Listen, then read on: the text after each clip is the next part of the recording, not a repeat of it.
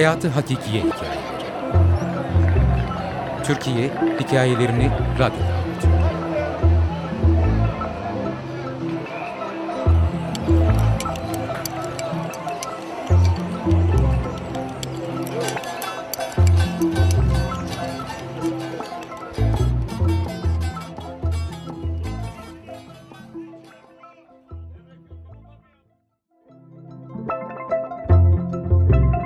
Dolmuş.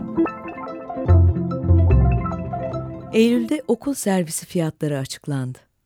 Bu haber kendimi çaresiz ve yalnız hissettiğim yıllara götürdü beni. Yıl 1990, ilkokula o yıl başladım. O zamanlar ilkokul deniliyordu, şimdiki gibi ilk öğretim değil. Okula ablam Sevinç'le beraber gidiyorduk. Benden 3 yaş büyük olmasına rağmen üstün başarı göstererek 5. sınıfa kadar yükselmişti. Aile bütçesinden bana ayrılan harçlık sevince teslim edilirdi. Babam bize verdiği harçlığı sırf kendi inayetiyle alakalı bir şey olarak görürdü. Bir mecburiyet değildi bu onun için. Dolayısıyla ona hep minnet duymamızı beklerdi. Barınma, elektrik, su ve yemek gibi hizmetler evdeki herkes için ücretsizdi. Belirlenen standartlar içerisinde bedava yaşamak mümkündü. Ama ekstra bir ihtiyacınız varsa bunu harçlığınızdan karşılamak zorundaydınız. Örneğin ben sabun değil şampuan kullanmak istiyorum diyorsanız şampuanı kendi paranızla almanız gerekirdi. Öte yandan bazı istekleriniz için paranız olsa bile otoritenin koyduğu kuralların dışına çıkamazsınız. Bu eve bulaşık makinesi giremez bunlardan biriydi mesela. Tabii bu kuralı koyan otorite bulaşık yıkamayan bir topluluğa mensuptu. Cep telefonu bir süre yasaklı bir üründe evimizde. Evimiz demek biraz garip geliyor. Evdeki durum bir kraliyete benziyordu daha çok. Bu evde kimse cep telefonu alamaz şeklindeki saçma kurala boyun eğmiş gibi yaparak bir cep telefonu edindim ve iki yıl gizlice kullandım. Zira telefonsuzken yurtta yapılan telefon anonslarına çıplak ayak koşmuştum bir yıl boyunca. Sonunda harçlığımdan biriktirdiğim parayla telefon sahibi oldum. Şimdi asla telefon almayacaksınız. Ben asla telefon almam diyen kişinin cebinde bir telefon var. Hani kanser ediyordu cep telefonu? Bana genel bütçeden ayrılan kısmına gelirsek, benim yerime başka birisi yönetiyordu bu geliri. Bilge, bir şey alalım mı? Evet alalım. Çok sevinirdim bir şeyler alacağız diye ama alınan şey ikiye bölünürdü daima. Üzerinde papağan resmi olan gofretlerden alırdık.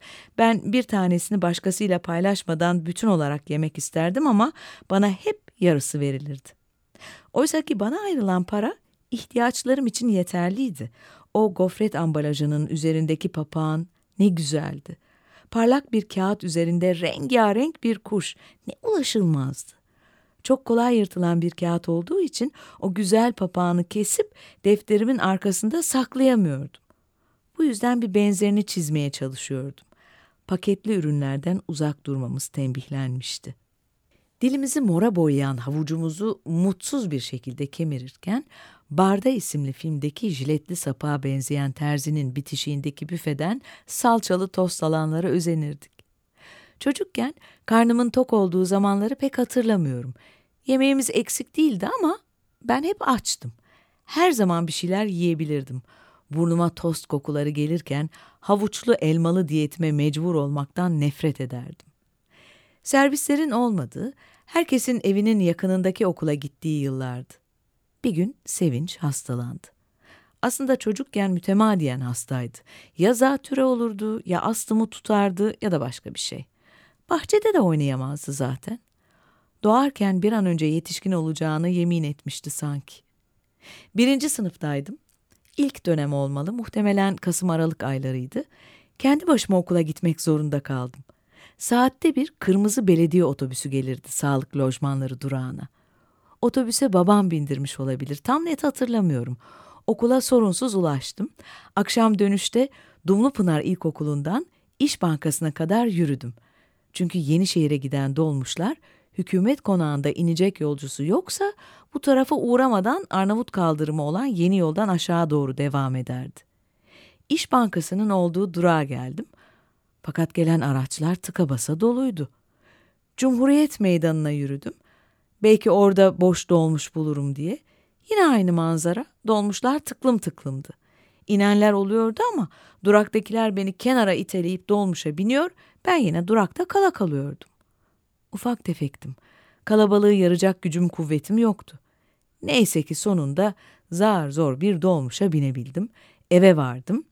Kaplanlı bordo battaniye, soba ve sağlık lojmanlarının yağmurlu havalardaki ışığı dün gibi aklımda. Beni merak etmişler. Ama belli ki kuru bir meraktı bu.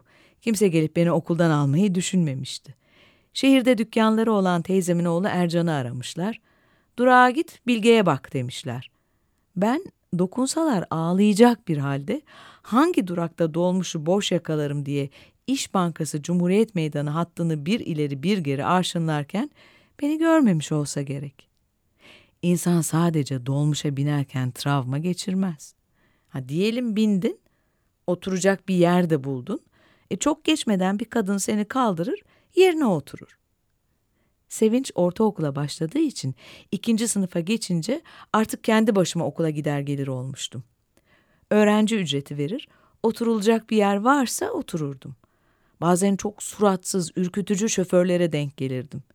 İkinci sınıf bitince Dumlupınar'a giden yolculara biri daha eklendi. Ayşegül. Annem dolmuş ücret tarifesini şartlara göre yorumlamış ve her ikimizin bir tane yetişkin ücreti ödememiz gerektiğine karar vermişti. Taktik şuydu. Ayşegül eğer dolmuş boşsa yanımda oturacak, doluysa kucağımda. Fakat bu taktiğin uygulaması teorideki kadar basit değildi. İlk duraktan bindiğimiz için şoför verdiğimiz paraya bakıp benimle dalga mı geçiyorsunuz bakışı atıyordu. Sorarsa açıklama yapıyorduk. Her gün okula gidişte ve dönüşte iyi şoföre denk gelelim ne olur duası ediyordum. Çoğu zaman şoför Allah belanızı versin der gibi parayı diğer bozuklukların arasına fırlatırdı. Bazıları artık bizi tanıyordu. Bazıları da konuşup eğlenirdi bizle. Bir keresinde siz Arap mısınız Kürt müsünüz diye sordular. Bu sorunun cevabını bilmiyordum. Daha önce bunun hakkında düşünmemi gerektiren bir olay yaşamamıştım. Türk değil miydik yani? Okulda hepimizin Türk olduğu söylenmemiş miydi? Andımız falan. Eve gelince anneme sordum. Biz neyiz? dedim. Türk değil miyiz? Arapmışız. Arapları düşündüm. Televizyonda gördüklerim geldi aklıma. Başları örtülü, entarili adamlar. Bu yeni durumu hazmetmem hiç kolay olmadı. Uzun süre Türk değilmişiz biz diye kendi kendime hatırlattım bu gerçeği. Tanıdığım Arapların milliyetçi bir bakış açıları yoktu. Ayşegül'e biz Arapmışız dedim. Oysa Türkçe konuşuyorduk. Türkçe düşünüyorduk. Türk olmadığımız üzerine Türkçe düşünüyordum. Dolmuşa binmeye devam ettik. Şoförler bizi indirmek istedi. Direndik, inmedik. Paramızı fırlatıp attılar. Al paranı, in arabadan dediler. Reddettik. Bizi travmalı, kaygılı, özgüvensiz insanlar haline getirdiler. Ama yine de direncimiz kırılmış değil. Dolmuşa binmeye devam ediyoruz. Hepimizin içinde olduğu bir dolmuş bu. Sıkışıklıktan şikayet etsek de, öfkeyle dolmadan, birbirimizi doldurmadan birlikte yapmak zorundayız bu yolculuğu.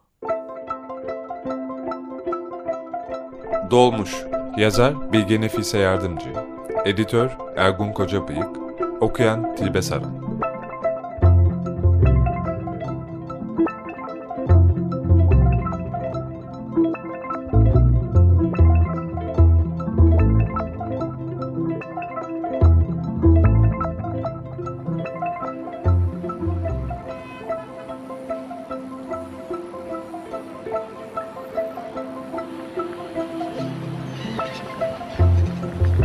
Hayatı Hakikiye Hikayeleri